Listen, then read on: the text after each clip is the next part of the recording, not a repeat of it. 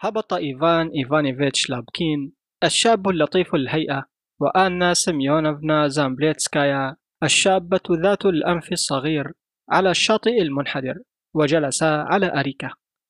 وكانت هذه الأريكة تقوم قرب الماء تماما وسط خمائل الصفصاف اليافعة الكثيفة. مكان ساحر. ما إن تجلس هنا حتى تختفي عن العالم. فلا تراك إلا الأسماك. والعناكب المائية الراكضة كالبرق فوق صفحة المياه. وكان الشاب والشابة مزودين بالسنانير والشباك وعلب ديدان الطعم وغيرها من أدوات الصيد. وما إن جلسا حتى شرعا على الفور في صيد السمك. وبدأ لابكين يقول وهو يتلفت كم أنا سعيد بأننا أخيرا أصبحنا وحدنا. أريد أن أقول لك الكثير يا آنا سيميونوفنا الكثير جدا عندما رأيتك أول مرة سنارتك تغمز. أدركت عندها لأي غرض أحيا أدركت أين معبودي الذي ينبغي أن أكرس له كل حياتي الكادحة الشريفة. يبدو أنها سمكة كبيرة تغمز. ما إن رأيتك حتى أحببتك. لأول مرة. أحببت حبا جارفا. انتظري لا تجذبي. دعيها تغمز. خبريني يا عزيزتي. أستحلفك. هل أستطيع أن آمل بأن تبادرين الحب؟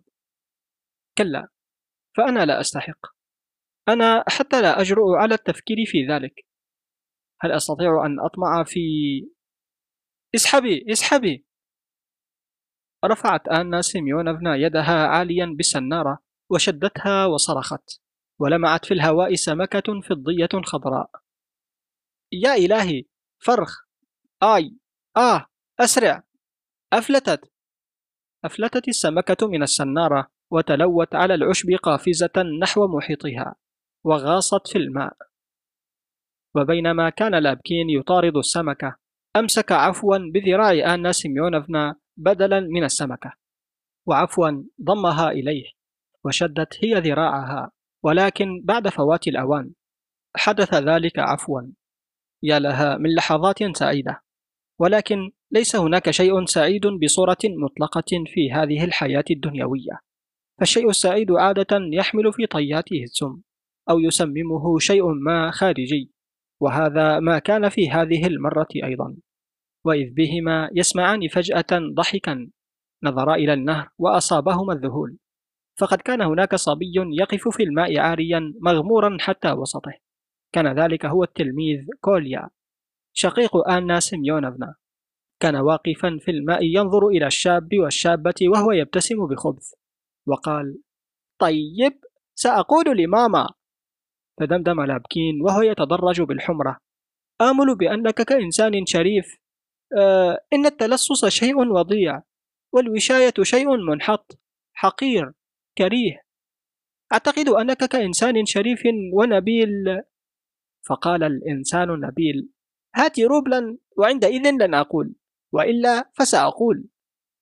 وأخرج لابكين من جيبه روبلا وأعطاه لكوليا. وضم هذا قبضته المبللة على الروبل وصفر ثم سبح مبتعدا. وفي اليوم التالي جلب لابكين أصباغا وكرة من المدينة لكوليا وأهدته أخته كل علب الأدوية الفارغة التي كانت تمتلكها. ثم اضطرا إلى إهدائه أزرار أكمام قميص بسحن كلاب ويبدو أن هذا كله أعجب الصبي الشرير ولكي يحصل على المزيد مضى يراقبهما. وأينما ذهب لابكين وآنا سيميونوفنا كان يذهب ولم يتركهما دقيقة واحدة.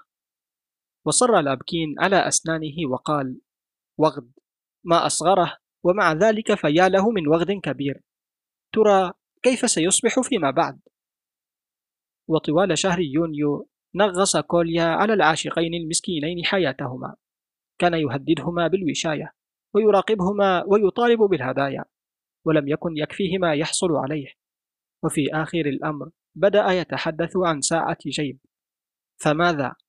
اضطرا إلى أن يعيداه بساعة.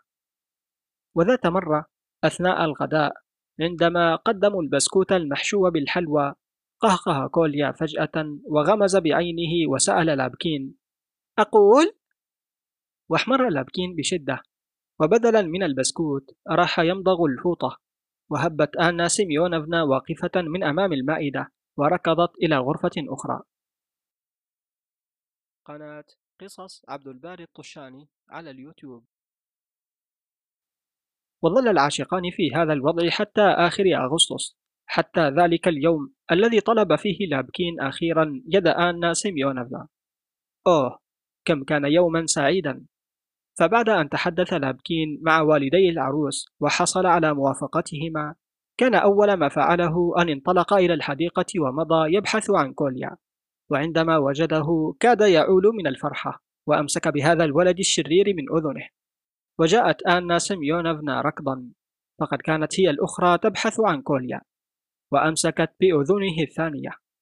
كان ينبغي أن تروا أية متعة ارتسمت على وجهي العاشقين عندما راح كوليا يبكي ويضرع إليهما.